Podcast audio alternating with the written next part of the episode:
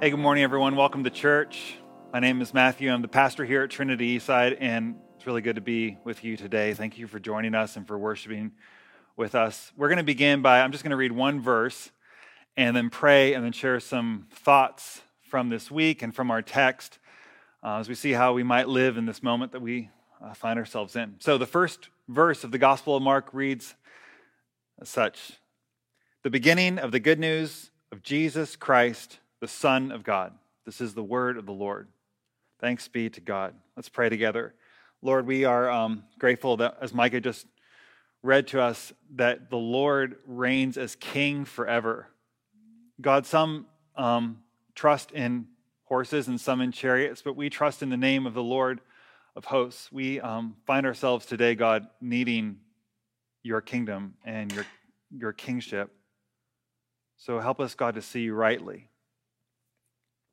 We pray these things in the name of Jesus. Amen. Um, so it's been uh, an exhausting week after an exhausting year. Like many of you, I watched the news on Wednesday. I was actually in this room standing over here with Micah and Jenny. We were all wearing masks, six feet apart, um, but we're horrified as we watched the news on my laptop uh, to see a violent mob breach one of the most sacred symbols of liberty and law and, and stability in our land, and not just in our land, but also in the world. And since, since then, I've tried to stay largely quiet. Um, haven't tried to say a whole lot on social media. Um, trying to do that Bible thing of like uh, be quick to listen and slow to speak because I tend to go the other way a lot. And I, I do feel like there's something that needs to be said in response to what happened this week. And I want to be faithful in it um, and not reactive. Um, this feels like a really important moment for our country and for the American church and therefore for our community. And I've just been hoping and asking God that He would help me to be right and faithful in how, how I respond. I want to begin by just saying three things to sort of lay some groundwork for us. First of all, um, I know that some of you are tired of us talking about politics in church. And I just want to say, so am I. Like, I, I don't like constantly talking about things that have a political nature to them. I would love for us to not talk about these things. I hope that maybe in the future I won't feel that we need to talk about these things as much. And yet, I do feel convinced and convicted as a pastor, as do the leaders of our church, both East and West, that um, for us to be faithful witnesses in context, we have to be willing to speak to the political realities that are swirling around us. There are times in church history where um, the church sort of wakes up to her voice and what she needs to say. And that's been that's been Trinity's story this year. We've spoken more directly about things that have a political nature than I think at any time in our history. And this hasn't felt reactive to us, it's felt responsible to us. Um, there are just some times in history where you wake up and yet there are also a remnant of churches that have that did not need to be roused or woken up because they have held the banner of prophetic witness for, for centuries now. In our land, it's the African American church that have never struggled to walk that line of theological orthodoxy and contextual prophetic witness. And we have a lot to learn from the African American church in our country, in our city. But churches like us, I feel like, are just now waking up to this idea that we have that there are things that need to be said that we can't be faithful Christians and not say them. The second thing, um, I know that some of you might be bothered or even more offended by what I say today. And I just want to tell you it's not my desire at all to offend anyone. I'm not here to exact revenge or to, to punish or to get a pound of flesh. There's nothing about this that has that spirit to it for me. Um, some of what I say might feel unnecessary to you. I obviously feel like it is necessary. It's why I'm saying it. Um, but if you, for in any way, like feel targeted or like unfairly represented in this, I, I just want you to please like hear my heart. Would you please tell me?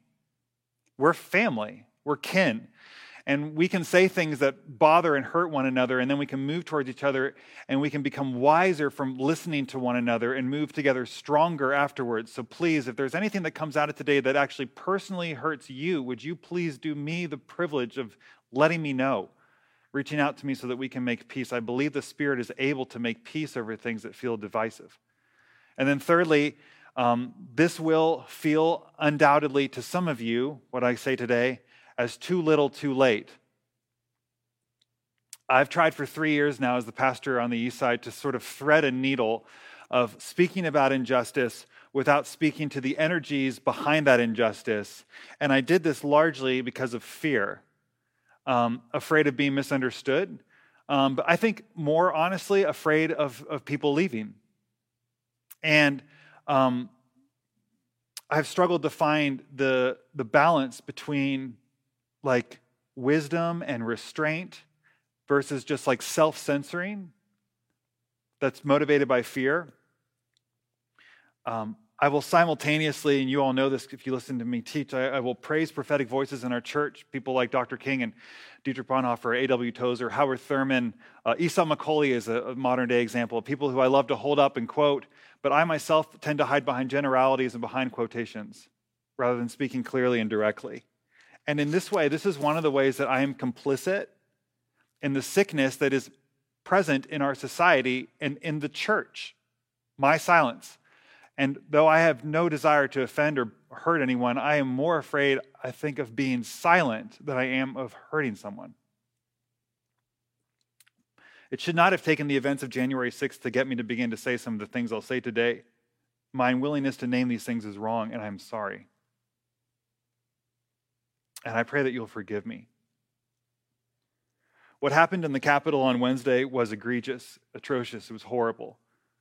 It was not the result of a few radicalized people, it was the consequence of years of stoking the fires of victimhood and white nationalism and racism and hate and violence. And we condemn the actions on Wednesday, of course we do. But even more so, we condemn the rhetoric, the energy that actually spun it into being. What happened on Wednesday was, as Chris, our pastor on the West Side, said this week, the ugly and demonic manifestation of the cult of personality. Our current president and his allies have fanned the flames of discontent recklessly and carelessly whipped a group of folks into a frenzy and then turned them loose on our system of government. What was on display on the 6th is fully and totally unacceptable in a free society. Peaceful protest is one of the gifts of our nation. It's one of the great things about our Constitution. It's one of the blessings that we have. Many of us this summer actually engaged in peaceful protest. But protest can cross a line into violence. It happened on Wednesday. It happened this summer too. I wasn't clear enough then. We condemn violence. The way of Jesus is not the way of the sword. The way of Jesus is not the way of burning and looting. The way of Jesus is not the way of destroying and attacking.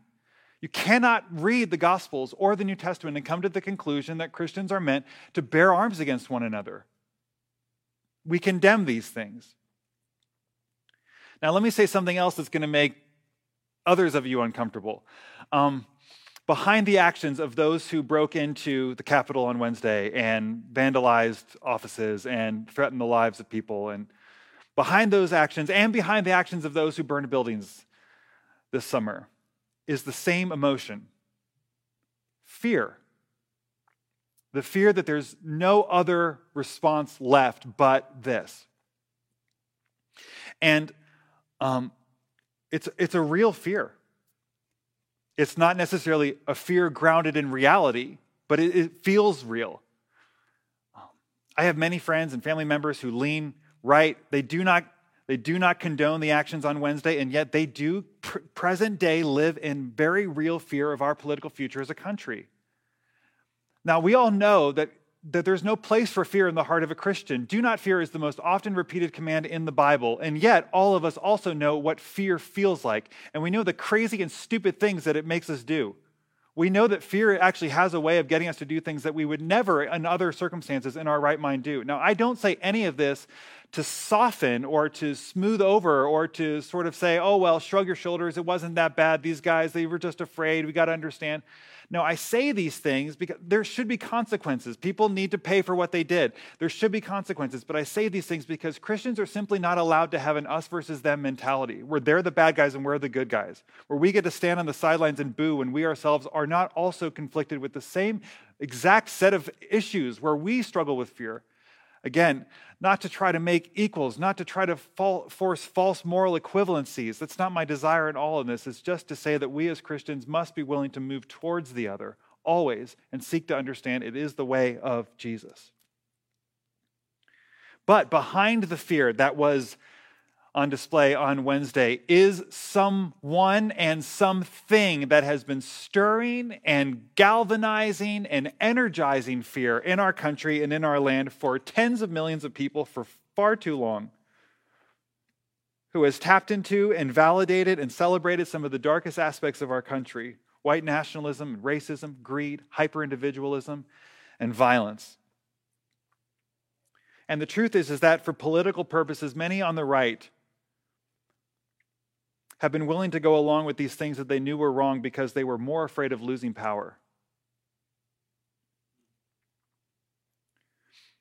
As Chris said in the statement he released this week, I believe that Trumpism, which we define Trumpism as the unabashed celebration of our current president and the affirmation of his tactics and rhetoric, Trumpism is a form of idolatry. It is not conservatism, it is not republicanism. It is a form of idolatry because it heightens and elevates an individual in his ways to win at any cost, to dehumanize at any cost. It is dangerous, and it is something, as Beth Moore has said to the church now for months, something that every Christian, Republican, Democrat, Independent, should move back from, should have nothing to do with. The syncretism on display on Wednesday, the blending, and we, this isn't just on Wednesday, we've seen it all year, we've seen it for years now, the syncretism between Bible verses and crosses and Jesus saves along with Trump flags and nationalistic, white nationalistic, Confederate flags. These things do not fit together. They do not work together. They don't have anything to do with one another. And all Christians must be willing to say that is not that's not okay. Now, where does our text come to us? it comes in this moment right now. Mark says, the beginning of his gospel, a word. And this word frames the whole gospel and it frames our whole life as Christians and it frames this moment that we're living in right now. And the word is this euangelion.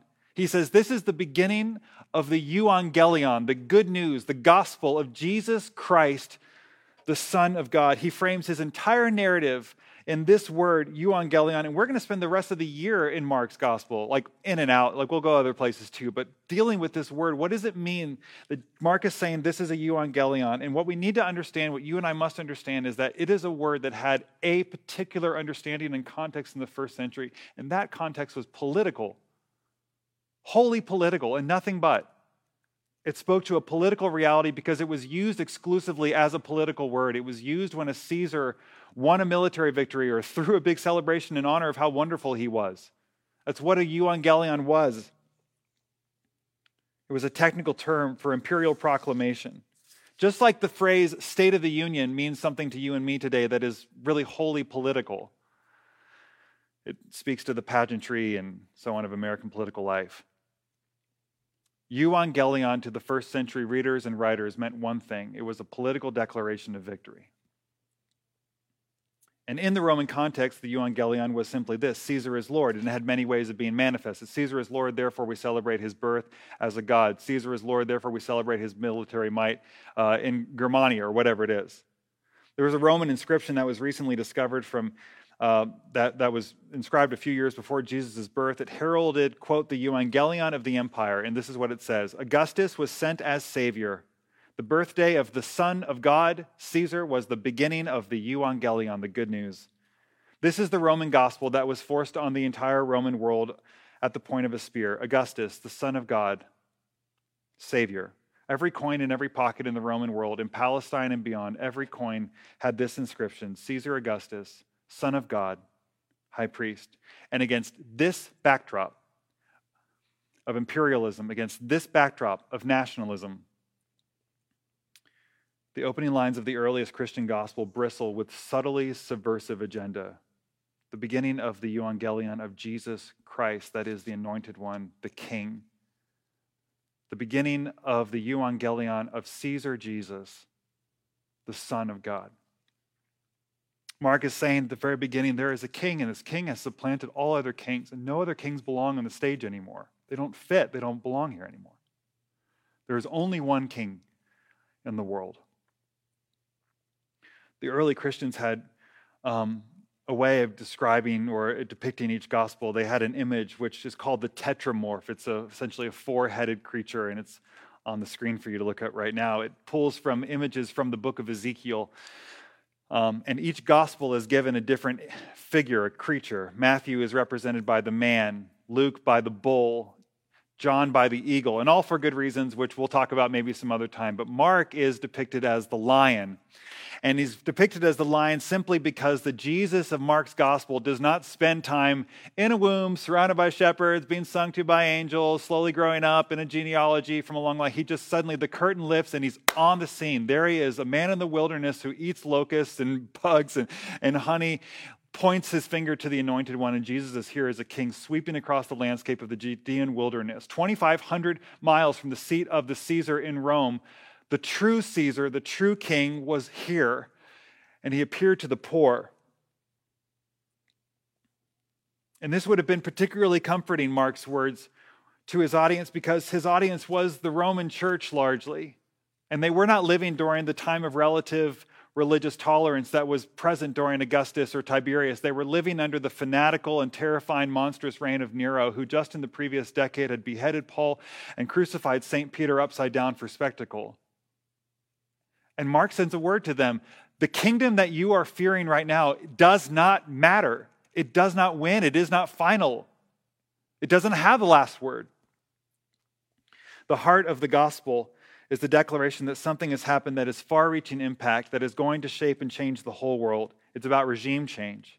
And how comforting would that have been to the first century Christians who, while reading it, knew that Jerusalem at that moment was actually being ground down to the final stone, that the temple was, was to have no more sacrifices ever practiced in it, that the, the last vestiges of the kingdom of David was now ground into the dust, and the final stones of the wall were knocked over.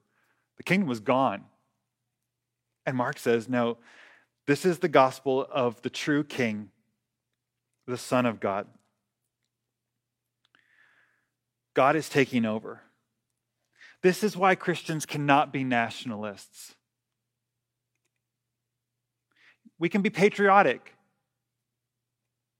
but we cannot find primary allegiance or identity in a state.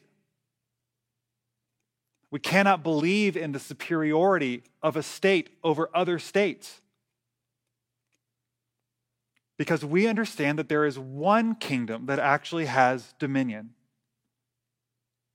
and all other fall woefully short. Part of Mark's intention in framing his biography this way, that is politically, is he wanted to give his readers and he wanted to give the church a political perspective to his readers. He wanted to, maybe in a sense, give marching orders. The church has always been political. The thing that we say we come together and preach to one another, the gospel. The gospel is, at its inception, a political declaration.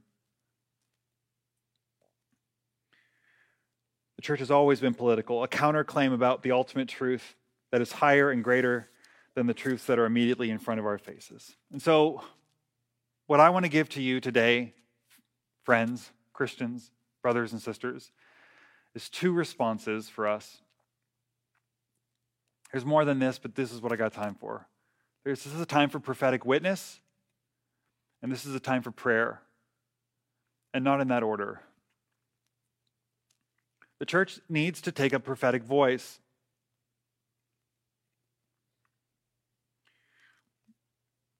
The church needs to be willing to say true things. The church needs to be willing to say things that might be misunderstood. But here's the thing about prophetic witness prophecy in the, in the Bible is not like fortune telling, it's not predictive. It's not saying this is what's going to happen in 100 years. Prophecy primarily is speaking the truth to the moment that you are in, but it's speaking God's truth to the moment that you're in. Which means that if the things that I'm saying prophetically are always landing softly on one side of the aisle and always riling up the other side of the aisle, That's not prophecy, that's punditry. Prophecy is the truth of God which cuts against the grain in both directions. An example of prophetic witness comes from the 24 year old 24 year old martin luther king. 24 he was in his father's pulpit over the summer of 1953 and he said these words and how timely are they? One cannot worship the false god of nationalism and the god of christianity at the same time.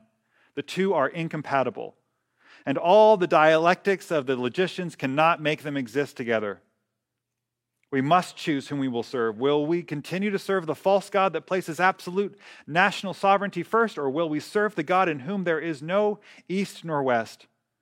Will we continue to serve the false God of imperialistic greed, or will we serve the God who makes love the key which unlocks the door of peace and security? Will we continue to serve the false God of racial prejudice, or will we serve the God who makes of one blood all men to dwell upon the face of the earth? He goes on to say, Today, we need, imagine the 24 year old Dr. King saying this to you. Today, we need prophetic voices willing to cry out against the false God of nationalism. I realize, he says, that such a venture might bring about the possibility of being called many undesirable names. obviously. But speak we must if we are to acknowledge the sovereignty of God. Against the claims of the false God of nationalism, we must affirm the supremacy of the eternal God of the universe, the Father of all mankind. This is the God we must worship if we are to sail through the tempestuous seas of confusion to the harbor of peace. Larry Hurtado from the University of Edinburgh noted the prophetic witness immediately present in the church. Tim Keller recently synthesized these down to five things. This was five things that were distinct about the early church that made them stand apart from all other realities, all other national, imperial, political realities around them. Five things that were distinct about them. The first, the, the early church was multiracial. They celebrated and honored all races and peoples as equals. The second, the early church was socioeconomically diverse, and it saw its it understood that those who had resources in it were required and obligated to care for the poor in their churches and in their cities. So it was a place of, uh, of, of economic equality while those who came into it were actually diverse. Third, the early church was staunchly pro life. It organized its efforts to actively resist abortion, which was not practiced that often then, but infanticide was the, the practice of actually taking unwanted babies and throwing them into the trash heap or into the, the sewers. And Christians would go out and find these babies and bring them home and raise them. Christians were the first ones to speak out against the gladiatorial games and to refuse to participate in any sort of uh, public displays of violence. Fourth, the early church was a sexual counterculture. They refused to practice in the sexually promiscuous customs of the day, which expected men of a higher class to have sex with those who were lower on the social ladder women, pro- uh, prostitutes, slaves, children. The church was shockingly egalitarian. It actually required the same fidelity from both women and men at the same time and said that actually the only container powerful or big enough or large enough, great enough to hold the power of sexual intimacy was sex between a man and a woman, a covenant. The church was always saying this. Fifthly, the church was staunchly nonviolent, opposed to all forms of violence, and refused to serve in the military, refused to take up arms against others, but practiced instead forgiveness and charity towards all, even their enemies. Now, what's interesting about those five things is that if you take them, you take the first two and you plot them on a political perspective multi ethnicity and the celebration of multiracial, so on, and then socioeconomic diversity and caring for the poor that obviously is going to lean more left. That's just going to plot itself more on a political spectrum on the left. The second two, uh, pro life and, and, and, sexual uh, celibacy or, or, or purity, these things are going to fall more on the, on the right. And then the fifth one, nonviolence, is something that basically no one is practicing today politically. No one is actually saying the things that the early church was saying about how important it is for us not to be a violent people. The pressure in our society is if you lean left to prioritize the first two and sort of push the other two into the corner, and if you pro- lean right to do the same thing in the other direction. And Christians must be willing to speak with a prophetic voice, powerful in all, powerfully in all directions. This is not about picking one party and saying this is the way. This is about being a person of a kingdom whose ethic is larger, deeper, more diverse than what either party is going to be able to offer. We must be willing, Christians, you and I must be willing to lift up a prophetic voice in this moment. And just to be clear, that does not mean going on social media and picking fights with people. This is actually being willing in truth, in a spirit of humility and mercy, to seek to move towards another and to offer a word. And then finally, the only way we're going to be able to do this is if we're a people of prayer. We are, as a society, far too quick to speak and far too low, slow to listen. And the one person that we are least likely to listen to is God. And you and I will never have the truth of God, the prophetic word of God to give to another person if we don't know the heart of God. And we won't know it if we don't spend time with Him. This is why we gather every Tuesday and Thursday morning on Zoom. One day again, we'll gather in this building, maybe this year. Every Tuesday and Thursday morning, we gather pastors and people in our church, and we sit in a Zoom circle and we pray for our country, pray for one another, we pray for our church. You can come too. I want you to be there with me. There's the only way we're going to figure out how to navigate this season is to pray. And we have to remember that when we are invited to pray, we are invited to do nothing less than to speak directly to the only one who can actually do anything about this. Our quick little jabs, our little things that we offer, these things are not going to really fix the solution. We need rescue. We need the church to be a source of healing, and that healing will come through the presence of God and the Spirit in the church. We need to be a people of prayer. But we need to not only pray for those with whom we agree, we must be people who are praying for those with whom we disagree. You need to be praying for the other side, praying for mercy, for blessing. The way of Jesus is a way that is always saying, You have heard it said, love your neighbor, but hate your enemy. But I say to you, love your enemies and pray for those who persecute you. You've heard it said of old, that if you murder, you are liable to judgment. But I say to you, if you are angry with your brother, you are liable to judgment. If you say to your brother, you fool, you are liable to judgment. Jesus is always raising the stakes and saying, the way of my kingdom is not like the ways of this world. We don't get to be partisan, we don't get to be us versus them. We are called to be people of peace and healing who pray for all people. And so, would you join me in this moment as we close in praying? Before we come and take communion, Jesus, we are so grateful that swirling over the chaos of this moment, but swirling over the chaos of every moment in history, and just to think about what that means. That there is a solid, true king, that you, God, reign. And um, Lord, we don't know what to do. I don't know what to do. We need your help. We need your power. We need your peace. Let your spirit come on our church, Lord. Let us be an instrument of peace, an instrument of healing, an instrument of life and love. God, heal our nation. Bring peace in our land, Lord. We need you, Lord.